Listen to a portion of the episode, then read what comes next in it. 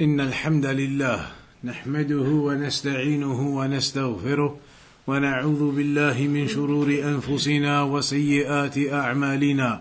من يهديه الله فلا مضل له ومن يضلل فلا هادي له.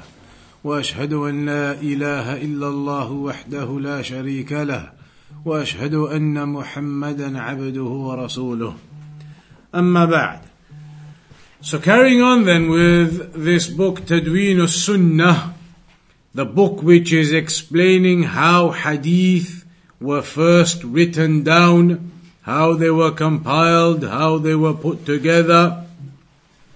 We've now reached the chapter where it says, At-Tadween fil-Qarni al-Thani al-Hijri that compilation of the knowledge that occurred in the second century in the second century of the hijrah يشمل هذا القرن عصر جيلين this second century the second century of Islam, it incorporates two generations.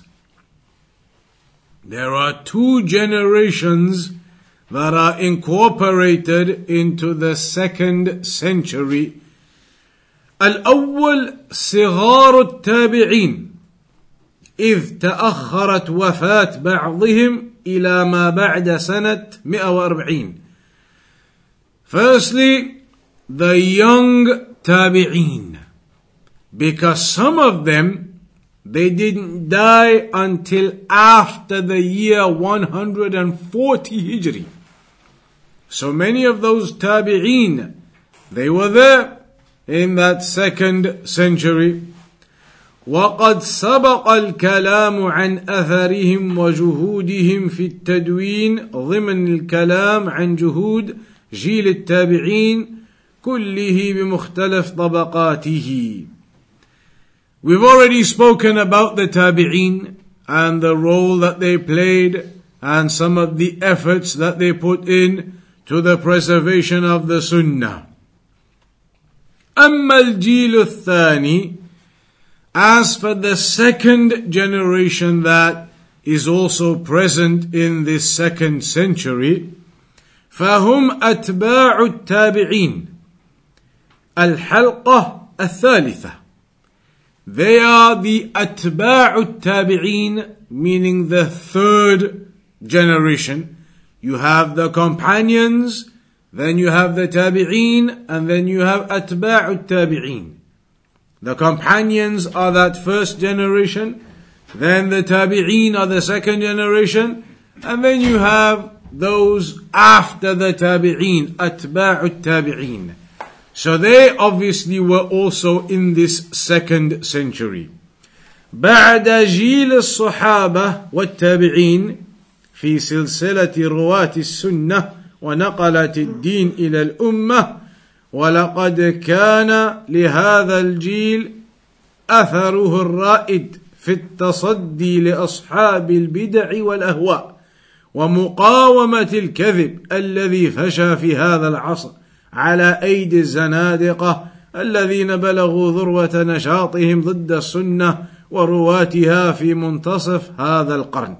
حتى اضطر الخليفة المهدي رحمه الله إلى تكليف أحد رجاله بتتبع أخبارهم والتضييق عليهم في أوكارهم فأصبح ذلك الرجل يعرف يعرف بصاحب الزنادقة. In the second century, then, there was a lot of effort going into confronting the people of innovation and the people of desires and counteracting the lies that were beginning to be spread. In the second century now, the people of innovation began a lot more in their activities and in the spreading of their falsehood.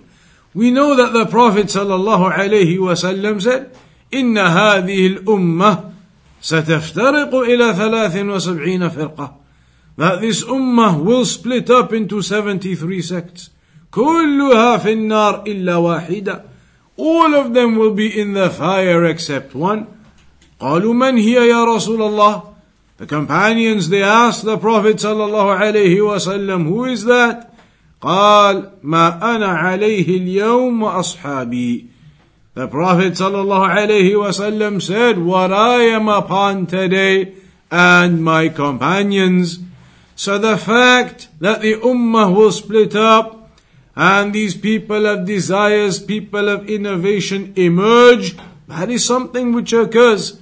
That is something which occurs. So in that second century, it occurred a lot. And those people of innovation were pushing their agendas. And so the tabi'een and the atba'u tabi'een they put a lot of effort in during that second century to counteract the da'wah of those misguided individuals. It's even mentioned that during that time, the Khalifa had to put people in charge of going and making sure that whatever innovation was being spread by these people and desires that were being spread, that they would be aware of them in order to counteract them. That they would go and check and be aware of what's going on, to find out and be upon knowledge so that they could counteract what was going on and spread the truth and the sunnah to squeeze the matter upon those people, to squeeze it down with the Quran and the sunnah and the truth so their innovations and desires could not become widespread. وقد نشط الأئمة والعلماء من هذا الجيل في خدمة السنة وعلومها وحمايتها من كل ما يشوبها وعلى أيديهم بدأ التدوين الشامل المبوب المرتب. So in that second century now, the great scholars of that time, they had a lot of effort they put into the preservation of the Sunnah and the various knowledges within that sunnah and to defend and to protect that sunnah from all of that corruption that was coming from the various people of innovation in that second century. So it was here in the second century where they began to put together books as we understand books books that were organized with chapters and headings and everything put together as we kind of recognize books now. They began to write and put together books in that way. Organized, comprehensive chapters, all of it arranged in that proper way. بعد أن كان من قبلهم يجمع الأحاديث المختلفة في الصحف والكراريس بشكل محدود وكيفما اتفق بدون تبويب ولا ترتيب Whereas before that second century, in the first century, during the time of the Sahaba, etc., they used to compile and they used to write as we've already discovered, but their writings were not in the form of books how we see now. Their writings were a hadith written here, some written there, some on papers, not organized into a book and into chapters and arranged as we see books now. But they had all of those details, pieces of paper here, papers there, hadith here, hadith there. They were written down wherever they were in classes, etc. So it, it existed in that way initially. Then in the second century, that's when they began putting it together into the kinds of books that we recognize now. كما نشأ وتفتق على أيديهم علم الرجال بعد أن كان السؤال عن الإسناد قد بدأ في أواخر عصر الصحابة وكبار التابعين Another one of the things that we discussed before was like the narration of Ibn Sirin where he said إن هذا العلم دين فانظروا عمن تأخذون دينكم This knowledge هذا العلم دين this knowledge of Quran and Sunnah and your religion, it is knowledge of Islam, knowledge of your religion. فانظروا عمن تأخذون دينكم.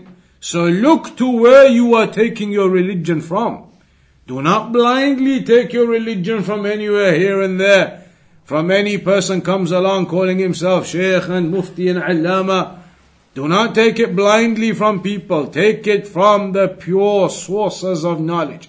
From the scholars, from Ahlul Sunnah, from the Tullab al-Ilm. Those who are known to be upon righteousness and uprightness, following in that knowledge and the footsteps of the scholars, the inheritors of the prophets. Take your knowledge from the upright sources. And so, in those early days, what used to happen? They used to check the chains of narration, the isnad, they would check. Because by checking those asanid, they could verify whether this hadith, this riwayah, is it authentic, is it sahih, or is it da'if? So they would check the rijal. Sammi lana rijalakum as they used to say. Name to us your men in this isnad. Is your hadith true? Is your riwayah acceptable? Where did that begin? During the time of the Sahaba, like we said, there was no issue like that. There was no need like that because all of the Sahaba radiallahu anhum, udul. All of the Sahaba are legitimate. All of them are praised and uh, uh, uh, by Allah in the Quran.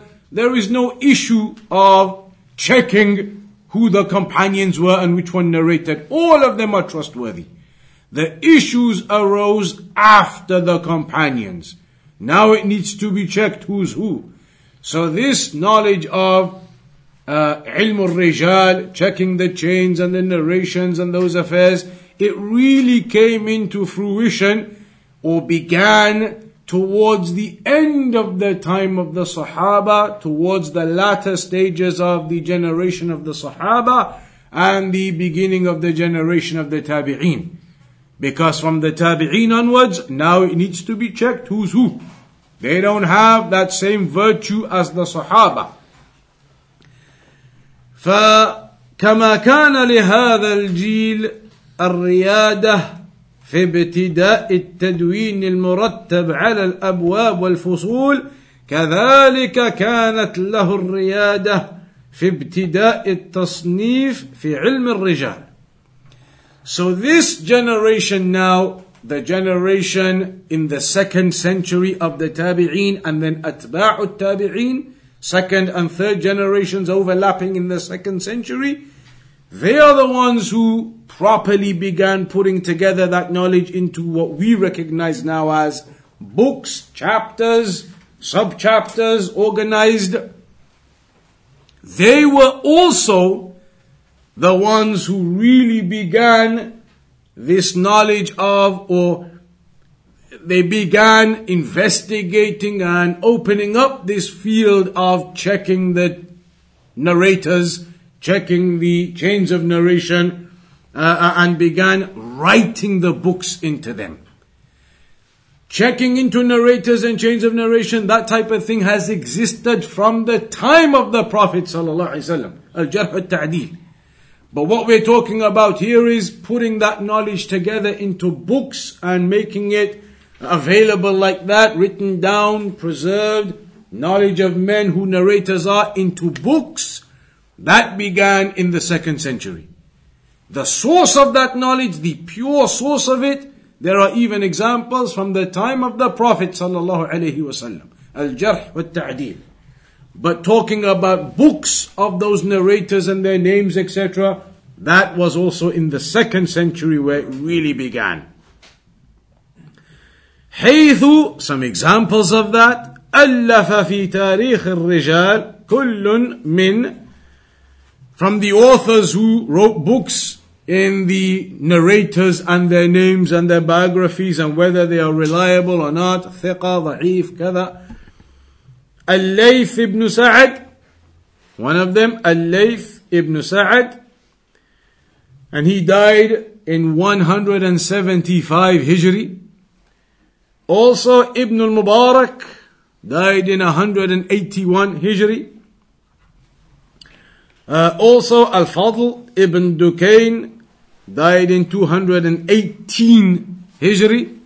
These are all names of some of those who wrote in the uh, sciences of uh, Jarh al-Ta'dil, the narrators and their biographies and whether they are legitimate to take from or not.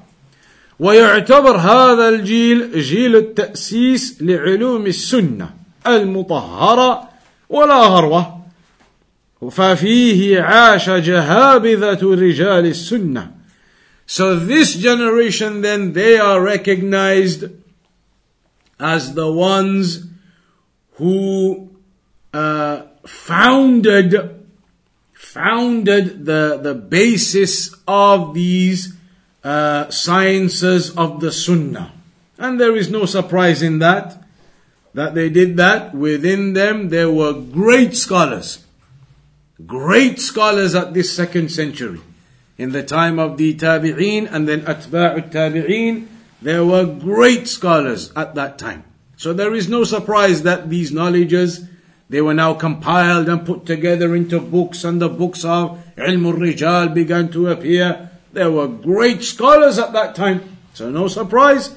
The likes of A'imma, Amthal, Malik, Al-Imam Malik, great Imam from the Imams of that time, Al-Imam Malik, Al-Imam Al-Shafi'i, another great Imam from the Imams of that time. Al-Imam Al-Thawri, Sufyan Al-Thawri, and also Al-Awza'i, and Shu'bah, and Ibn al-Mubarak, and Ibrahim al-Fazari, and Ibn Uyayna, and Al-Qattan, and Ibn Mahdi, and Waqi' and other than them. These are some of the great names of the Salaf from that second century. Then we will now summarize the compilation of the Sunnah, what they did in their books and their writings that they produced at that time, in three main points. In three main points. سأوجز الكلام عن التدوين في هذا القرن في ثلاث فقرات. أولا تطور التدوين في هذا القرن عما سبق. Firstly, to look at the development and the progress of compilation in this century compared to what went before. So firstly in that we can say ظهور التفريق بين التدوين الذي هو مجرد الجمع وبين التصنيف الذي هو الترتيب والتبويب والتمييز في المصنفات في هذا القرن. So the first thing we can say under this subcategory, the first category of how did compilation develop in this century? One point is it developed because now they were compiling into organized books with chapters, etc. Whereas previously it was just a case of collecting, collecting hadith here, hadith there, all of it being collected and combined and joined together, papers here, papers there. The progress that occurred here, point one, that now they were compiling it in an organized way, in chapters, uh, all of it ordered. That is something which occurred in this century. Secondly, also under this topic of progress, أن هذه المصنفات المدونة في هذا العصر قد جمعت إلى جانب أحاديث الرسول صلى الله عليه وسلم أقوال الصحابة وفتاوى التابعين. بعد أن كانت تتناقل مشافهة وكانت الصحف فيما مضى تقتصر على الأحاديث النبوية فقط.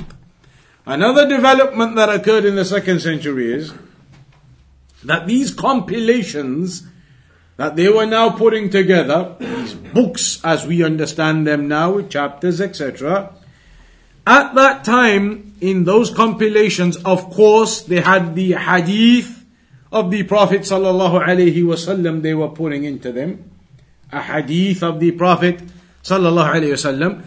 But they were also gathering and adding in and putting in at the sides and here and there statements of the companions. So when we talk about now Quran and Sunnah, our methodology, manhajuna, is to follow Al-Quran wa Sunnah ala fahmi salaf hadhihi al-ummah. That we follow the Quran and the Sunnah upon the understanding of the salaf of this ummah. The salaf of this ummah, the head of them is the companions. How do we know what the companions even said about the Quran and the Sunnah? What their understanding even was of the Quran and the Sunnah? Because in the second century, they were writing it down. They were writing down statements of the companions and opinions and explanations of the companions. They were putting those into their books. The fatwa, they were putting the fatwa of the tabi'een, the students of the companions into the books. So we know exactly what the Salaf were upon. We know what their understanding of things was. Because in the second century, along with the hadith that they were compiling, they were putting together statements of the companions, statements of the tabi'een, fatwa of the tabi'een. So you can see now, when we talk about the understanding of the Salaf, it's there, it is in the books. It is recorded. It is mentioned and we know what they were upon and what their position was, what their understandings were.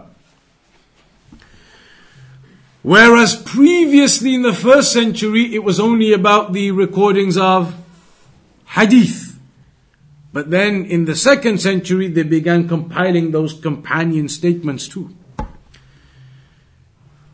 But then a person may say, if in the first century they were only compiling the hadith, then in the second century, where we are now at the generation of the students of the companions and their students, the tabi'een and the atba' tabi'een, and that's when they started compiling the statements of the companions, but now all of the companions have passed away, then where did they get them from?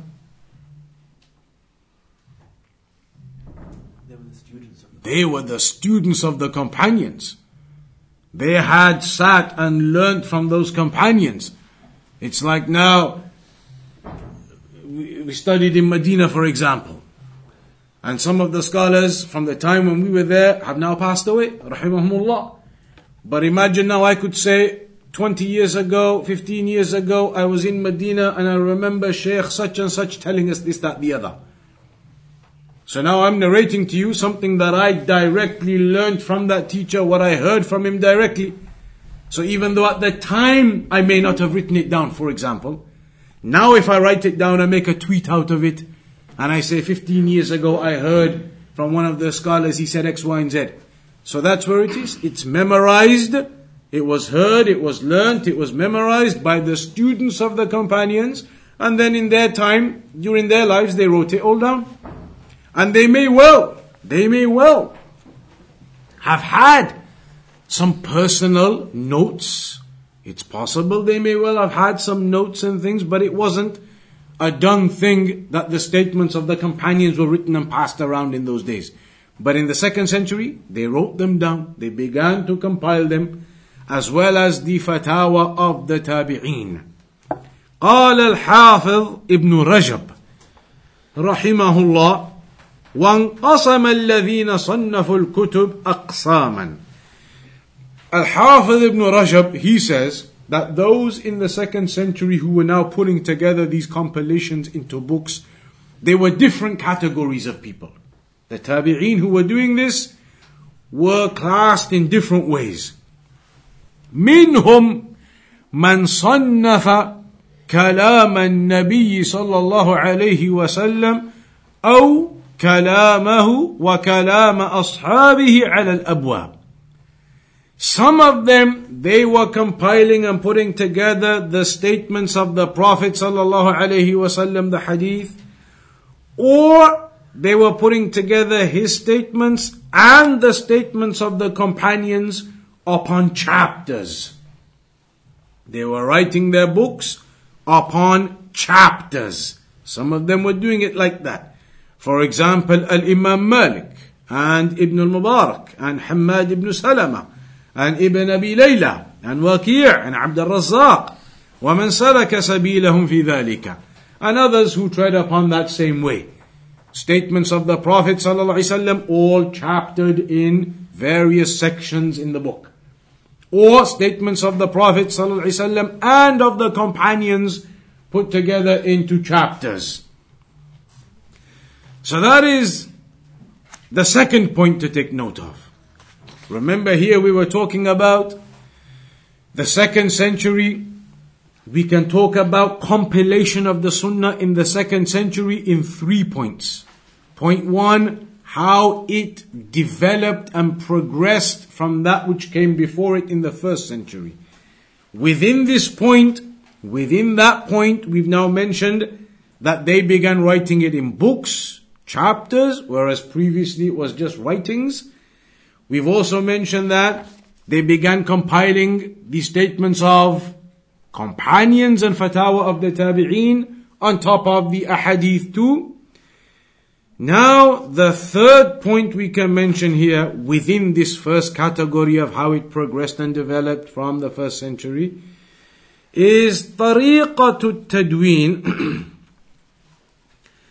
في مصنفات هذا القرن that the way they used to the way that they used to write and put together their books was جمع الأحاديث المتناسبة في باب واحد ثم يجمع جملة من الأبواب أو الكتب في مصنف واحد بينما كان التدوين في القرن الماضي مجرد جمع الأحاديث في الصحف بدون ترتيب وتمييز.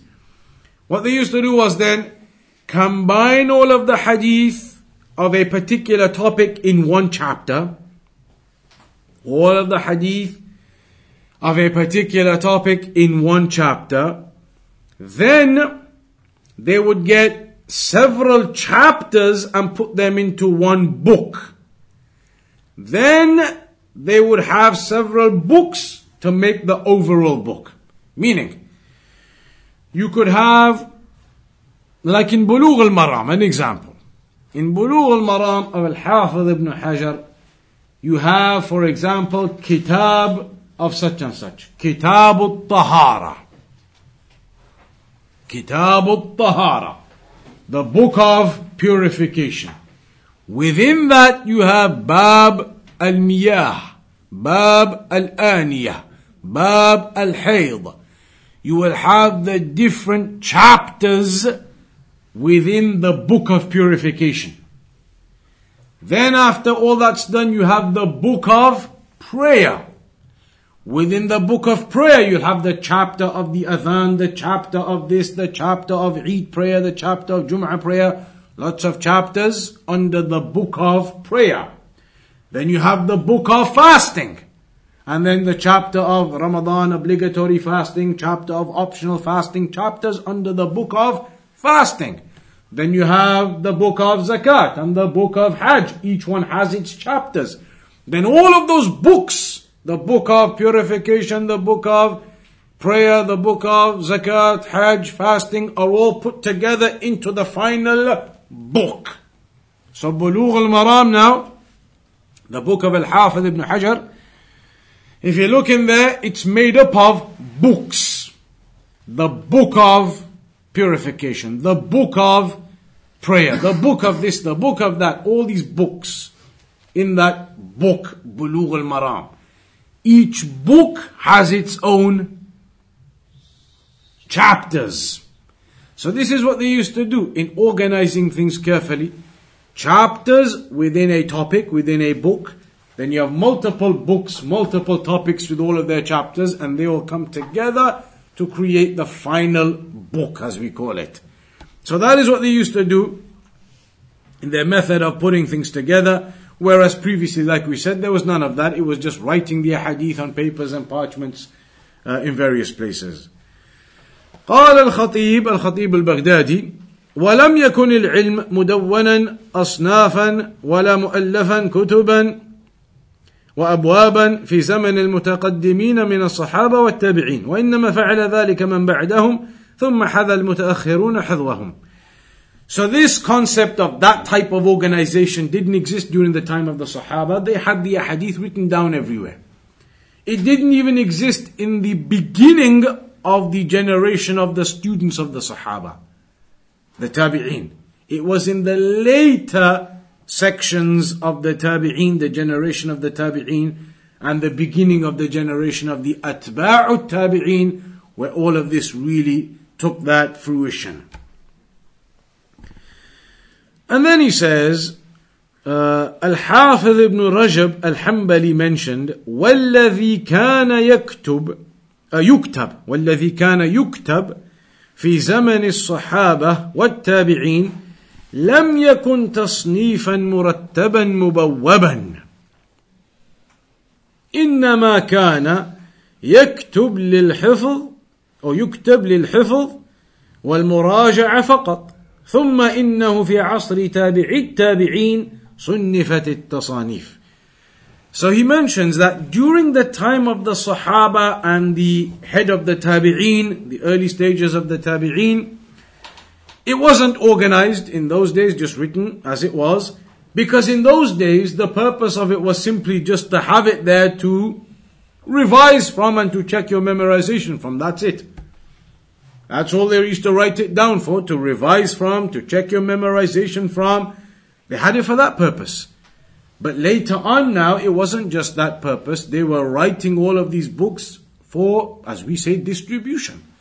Because it was about spreading the truth, making it known, and defending the sunnah against the people of innovation. So it was more, there was more objective behind it now.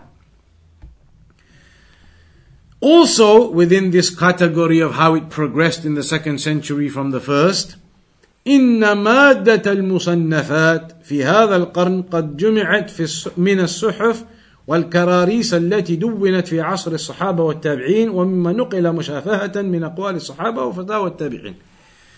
He highlights here that all of this compilation in chapters and books that occurred now in the second century, it was all sourced from those papers and compilations that existed at the time of the Sahaba. It's not like they just made it up. They got those papers where the ahadith had been compiled before, uh, the Sahaba where they used to write down for memory purposes, all of those parchments, papers, scrolls, that was the source, the references that they used to combine together into these books, into these organized uh, books. And on top of that, of course, like we said, from the verbally communicated statements, the tabi'een who had sat with the sahaba and had that knowledge heard directly, and they were writing that down now, the verbally communicated knowledge from the sheikh to the student that occurred at the time too.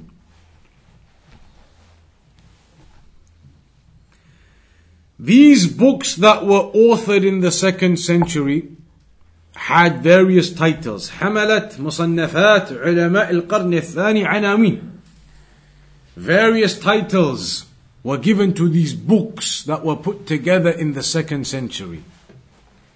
From them for example muwatta. what does that mean and why? We're going to come to that. We're going to come to the Muwatta of Imam Malik in one of the chapters later on. But some of the books, they used to be called Muwatta, like Muwatta have the Musannaf. Musannaf of Ibn Abi Shaybah, Musannaf of Abd al-Razzaq, Musannaf, Musannaf. That was a name too. Jami' Jami' That was a title, you'll see it on some of the books of hadith, etc. too. Sunan, that's easily remembered. Sunan of Ibn Majah, Sunan of Abu Dawood, Sunan. Easy name to remember. That was one of the titles. And we're going to come to those titles. Why they used to name them those titles, what they mean. We're going to come to that. وبعضها كان بعناوين خاصة and some of the books at that time had specific names as well because all of these titles are general. There were some specific ones too like the book of Al-Jihad, the book of Al-Zuhd, the book of Al-Maghazi, the book of Asir. There were various other types of specific titles for specific topics they had at the time too. قال الخطيب البغدادي الخطيب البغدادي mentioned عند ذكره ما يجب أن يبتدئ به طالب العلم من الأمهات من كتب أهل الأثر والأصول Al-Khatib al-Baghdadi when he was talking about what a student of knowledge should begin with from the books from the major books, what the student of knowledge should begin with. He said, ثم الكتب المصنفة في الأحكام الجامعة للمسانيد وغير المسانيد. يعني الأحاديث والآثار مثل كتب ابن جريج وابن أبي عروبة وابن المبارك وابن عيينة وهشيم ابن بشير وعبد الله بن وهب ووكيع وعبد الرزاق بن همام وسعيد بن منصور وغيرهم. He said that the student of knowledge needs to focus on the books with the rulings in it and those that are comprehensive with the chains of narration and other than that from the ahadith and the narrations like the books of Ibn Jurayj and Ibn Abi Uruba and Ibn Mubarak and Ibn Uyayna and that list that we mentioned. He said that is the, the selection and those are the types of books.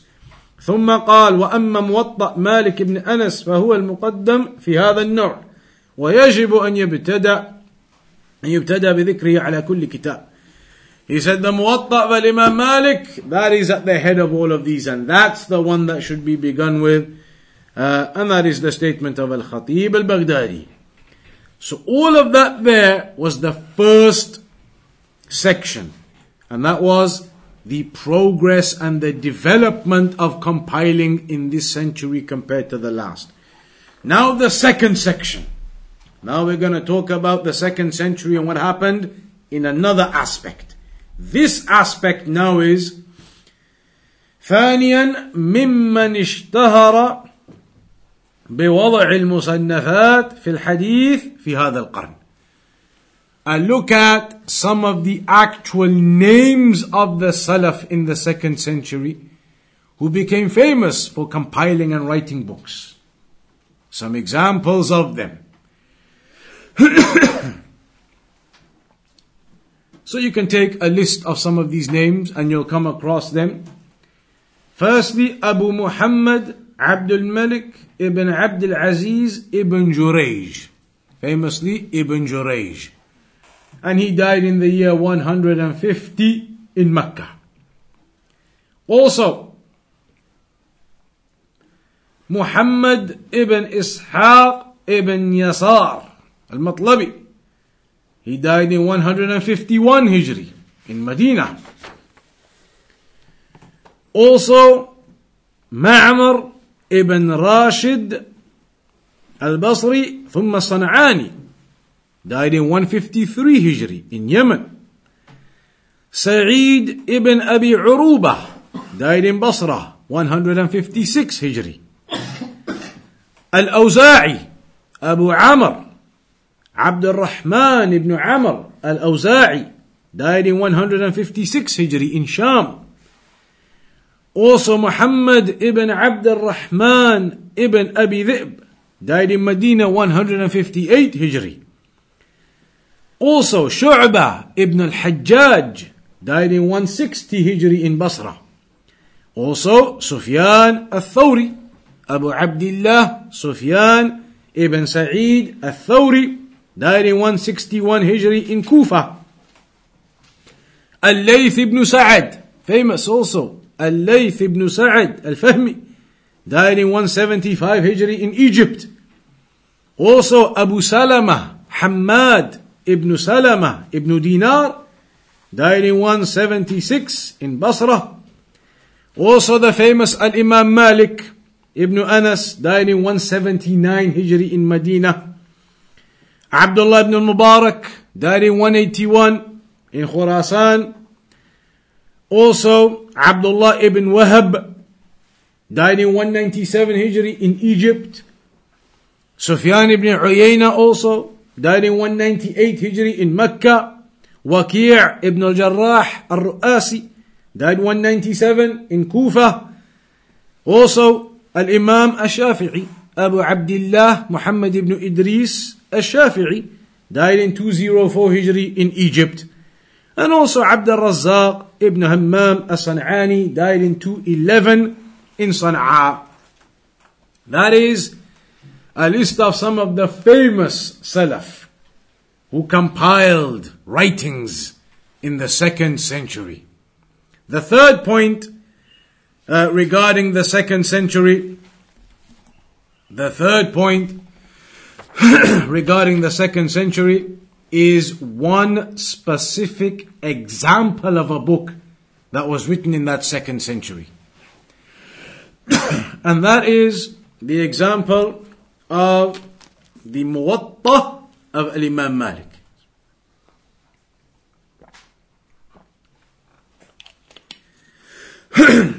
so, Al Imam Malik, he is Abu Abdullah, Abu Abdullah, Malik ibn Anas al Asbahi, the Imam Dar al Hijra, the Imam of Al Medina at the time. Al Imam al Dhahabi said about Al Imam Malik, Al Imam al Hafiz, Faqih al Ummah, Shaykh al Islam that he was the Imam, the Hafiz, the Faqih of this Ummah, the Shaykh of Islam, gave him these great praises. Al Imam al Dhahabi when he spoke about Al Imam Malik. So why did Al Imam Malik call his book Muwatta? Muwatta Al Imam Malik. For two reasons. For two reasons. Firstly, سمي بذلك لأمرين لأنه وطأ به الحديث أي يسره للناس because he made the hadith easy for the people. And in Arabic, watta'a, muwatta can have that meaning. To make easy. He made the hadith easy for the people. easy for access, easy for having that available, compiled, etc. Gave ease to the people with hadith. Secondly, لمواطأة علماء المدينة له فيه وموافقتهم عليه. Secondly, because the scholars of Medina at the time all agreed with him upon this book. Excellent. Do it, write it, compile it. They were all in agreement with him upon this book. And muwatta in Arabic can have that meaning too of agreement. قال الإمام مالك الإمام مالك he said himself عرضت كتابي هذا على سبعين فقيها من فقهاء المدينة فكلهم واطأني عليه فسميته الموطأ Al-Imam Malik said, I presented my book to 70 of the fuqaha, of the scholars of Medina. And all of them agreed with me on this book. So I named it the Muwatta, the book that has been agreed by them all. Secondly, what is the topic of Muwatta of Imam Malik? موضوع. What is the topic of the book?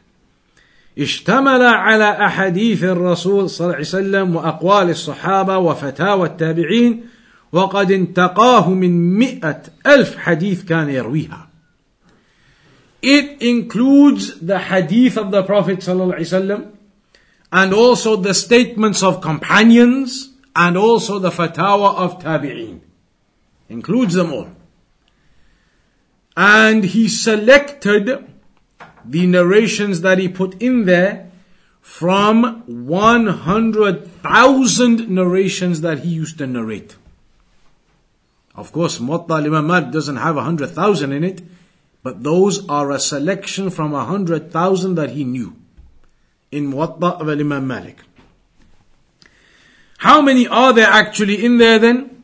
It mentions يبلغ عدد أحاديث الموطأ the uh, number of narrations in Muwatta, the one that is the version from Yahya ibn Yahya al-Andalusi, one of his students, is 853. 853 from 100,000 that he used to narrate. 853 in the book. آه، ويقول أبو بكر الأبهري جملة ما في الموطأ من الآثار عن النبي صلى الله عليه وسلم وعن الصحابة والتابعين. آه، أبو بكر الأبهري said that the compilation of everything which is in there from the companions and from the تابعين is 1720 1720 1720 حديث So he mentioned Al Musnad minha 600 those that are connected with those chains. Mursal, some of those that have the gaps in them, 222. Mawquf, at the companions, their statements, 613. And the statements of the Tabi'een, 285. وقد يختلف عددها لتباين روايات الموطأ عن الإمام مالك ولأنه كان دائم التهذيب والتنقيح لموطأه إذ مكث في تصنيفه وتهذيبه أربعين عاما How come there's such a big difference? 1720 One scholar says that's how many narrations are in there. The other one says there was only 853. How come? Because Al Imam Malik, he was writing his Muwatta and then when he finished it, going back to it and adding things to it, changing it, checking over it for 40 years. For 40 years he kept making revisions to his Muwatta. So it's very possible that the original version of Yahya ibn Yahya al-Andalusi, his student, that was only 853 from one of the earlier versions maybe. And then later on, as Al Imam Malik made revisions, he actually ended up with over a thousand in there, possibly. So there is a possibility of why those narrations are different because of the students who narrated it and what times they narrated it after the revisions of Al Imam Malik years later or earlier. So you can have differences in the numbers of a hadith in there. مرتبة أحاديثه, the final thing we'll mention today. What is the the, the status of Muwatta of Imam Malik. Like Sahih al Bukhari, we know at the top. Sahih Muslim, we know near the top there, second. Where does Muwatta of Imam Malik come into the order? مرتبة أحاديثه قال الإمام الشافعي أصح كتاب بعد كتاب الله موطأ الإمام مالك and Imam Shafi'i said, the most authentic book after the Quran is the Muwatta of Imam Malik. But what about Al Bukhari a Muslim then? Didn't exist yet. They didn't exist yet. That's why he's saying Muwatta of Imam Malik at the time. Al Bukhari and Muslim, they wrote their books after Al Imam Malik. Al Imam Malik died, Tuwfiya, 179 Hijri. 179 179 As for Al-Imam Al-Bukhari, he died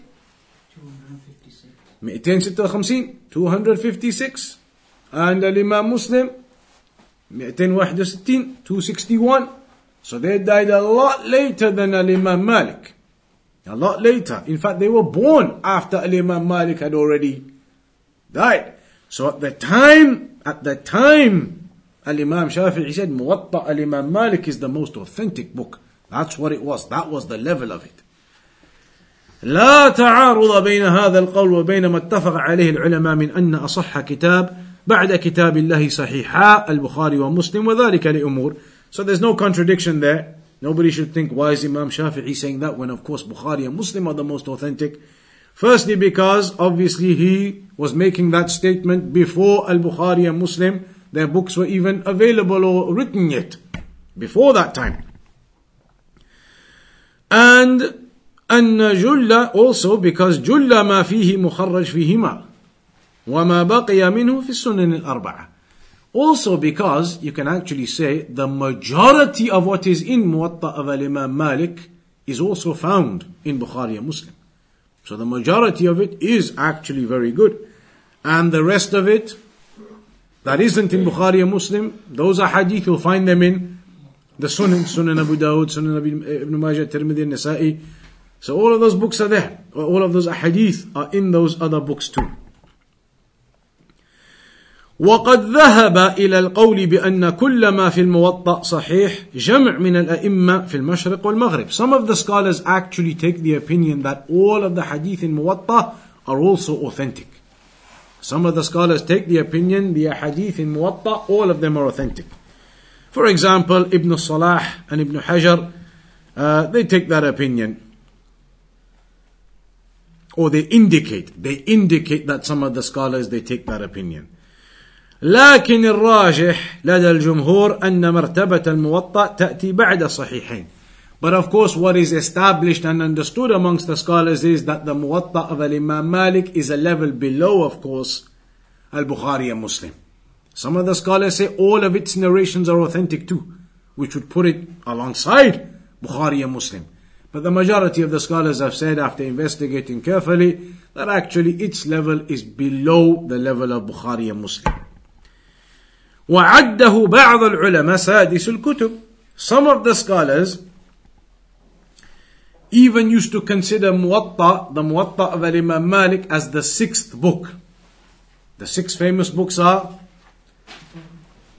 Sahih al-Bukhari, Sahih Muslim, Sunan Dawud, Tirmidhi, Nasa'i, and Ibn Majah, but some scholars said Muwatta of Al Imam Malik instead. Some of the scholars used to consider the Muwatta of Al Imam Malik as the sixth in that category of six. Some of them used to consider that. Uh, and there have been many explanations of it too. Muwatta of Imam Malik, now if you go to the bookshops, you can buy that in one volume even. One volume. 800 hadith in some of the narrations. One volume. But the explanations of it, they are much bigger. There are explanations done of it. For example, Al Istidhkar is a book known as Al Istidhkar, written by Ibn Abdul Bar. And that is a big book. That is physically something like this. A big book, many volumes. Explanation of uh, Muwatta of Imam Malik. At-Tamheed, again, another big book of this nature. Tamheed written by Ibn Abdul Bar also. And that is again another big book.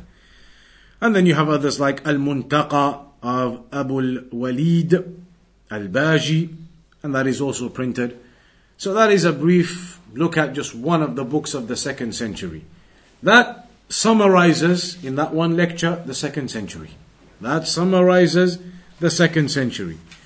What we're going to move on to next lecture then is the third century. And that's where Al Bukhari and Muslim and everything comes in.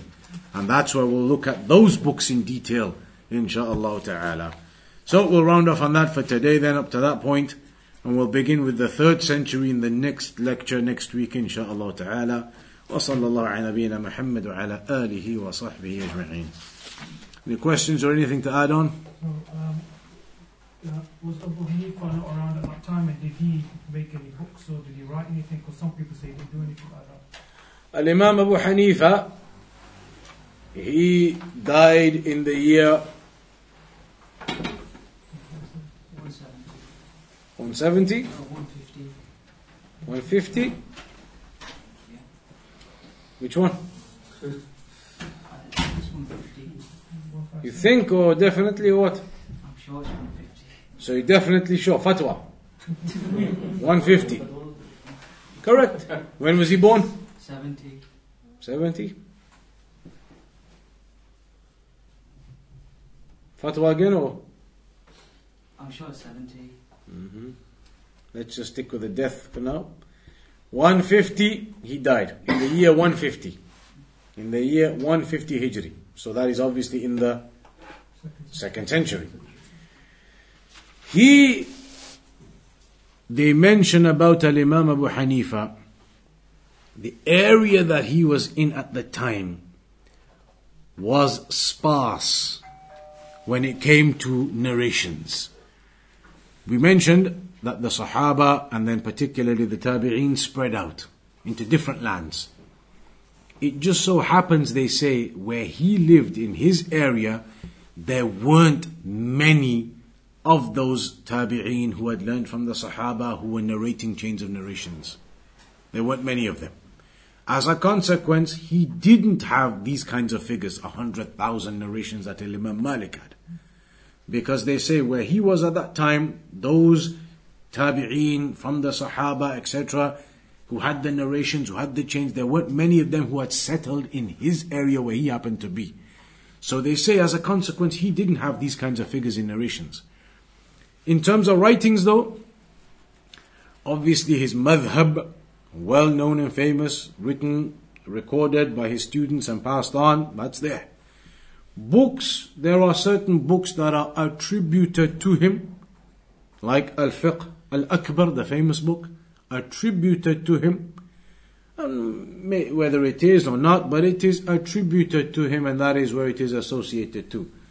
Other large works of his, Allah alam, if there are other well-known large works or uh, proven works of his, but what is known is that he did not have those levels of narrations just because of consequence as it was in the environment where he was, compared to Al-Imam Shafi'i, Al-Imam Malik and Al-Imam Ahmad. Those other three madhahib had a lot more access to these narrations than he did. So Allah alam if there are more writings, but I'm not aware of it. um, is it correct to say that the, the Sunnah is, is verifying what's within the Quran rather than adding additional elements? It is also adding to. In one of the early lectures, we talked about that, maybe the first lecture or the second lecture. The Sunnah verifies what's in the Quran, but it also adds to what's in the Quran. There are some things which are mentioned in the Sunnah, they are not mentioned in the Quran. For example, the Hawd, the pond of the Prophet ﷺ on the Day of Judgment. That isn't particularly mentioned in the Quran, but it's mentioned in the Sunnah, of course. There are things mentioned in the Sunnah, they may not be in the Quran. So the Sunnah does add to the Quran in some parts. Sunnah is revelation like the Quran. Hmm. Uh, Sheikh, did the um, Sahaba actually authorize compilation? So obviously the first generation didn't act on that too much, but mm-hmm. did did they authorize it? And is there a certain generation after when compilation is deemed sort of unauthentic? Or no compilation. I mean, the Sahaba they had everything written down. There's a hadith in their various books, uh, various papers and scrolls here and there. They hadn't put them together into books. There's no question of authority because when they were teaching their students, they were passing on their knowledge and their chains of uh, the hadith the narrations, they were passing it all on. They were giving it to them in order for that knowledge to be spread. So that is their authority, that is their acceptance of this knowledge to be spread, whether in books, whether in narrations, they were spreading that knowledge and they knew. Remember we said they knew that there was a responsibility upon them to convey the knowledge. So no doubt there was there's no question of permission. There was definitely permission to do that and to spread it. That's what the Sahaba wanted. Then all of it is linked. So now what was written in the second century was all written based upon the references of what they had from the Sahaba. What was written in the third century is also based upon the references of the second century, which was on the references of the Sahaba. That's how everything continues with a chain. Now a scholar writes a book. Now in this century a scholar writes a book. What he writes in that book, like Sheikh Fawzan, Sheikh bin Baz, they've written books. What they've written in their books that material, that information, where is it? Go back to the books of the second century, the third century, you'll find everything there. That's how you know the books are authentic or which scholars are authentic. Because now you can see, when we say Quran and Sunnah upon the understanding of the Salaf, the understanding of the Salaf is all in there in the books. Any person of deviation comes along and says, no, the Salaf used to say do this and that. You tell them all that list of names you just mentioned. Say, go to their books, second century authors, who wrote the books directly from their parchments and things from the companions. Anywhere in there, tell us where you find this explanation you're talking about. They can't. That's the thing. Everything is there, the understanding of the Salaf. Hmm. Go on, last one then. Yeah. Um, when sometimes when I go to the masjid, azan is being called. What, what's best to do? Do I have to wait until it's finished before you do tahiyatul masjid, or when you go to the masjid and the adhan is being done, you should stand, wait, repeat after the muaddin. قل مثل ما يقول المؤذن repeat after him and then when you finished he's finished the adhan you finished the repeating and you've done the dua then you pray your tahiyatul masjid except if it's Jum'ah if you go to the mosque on Jum'ah and the adhan is being done pray tahiyatul masjid straight away because now it's more important for you to listen to the khutbah from the beginning. Rather than saying, let me stay and wait with the muaddin and repeat after him, because if you do that, then you're going to start praying your tahiyatul masjid and the khatib is already going to start his khutbah. So on Jum'ah, if you walk in and the adhan is going, then you don't have to wait for it, you don't have to repeat after him. It's better to pray your tahiyatul masjid so that by the time the adhan is done, you're now done and ready and you can listen to the khutbah from the beginning. So Jum'ah you do that. But every other time, the rest of the prayers of the week, if you walk in, the adhan is going on, wait, repeat after the mu'adhin, then tahiyatul masjid. Alright? Ah. If the if you walk in and the khutbah has already started, you do still have to pray your tahiyatul masjid, but you're not supposed to take 10 minutes praying them. A quick, short tahiyatul masjid, and then you sit down and catch the khutbah. Because there's a hadith, one time the Prophet ﷺ was giving the khutbah, and a person came in and just sat down. The Prophet said to him, Did you pray tahiyatul masjid? And he hadn't, so then he told him to get up and pray. So even in the khutbah, you still pray it, but make it quickish. So you can quickly finish and listen to the Imam. Alright, we'll leave it there for today then. Carry on next week, inshallah, 7 o'clock roughly, or 10 past 7 roughly, inshallah ta'ala.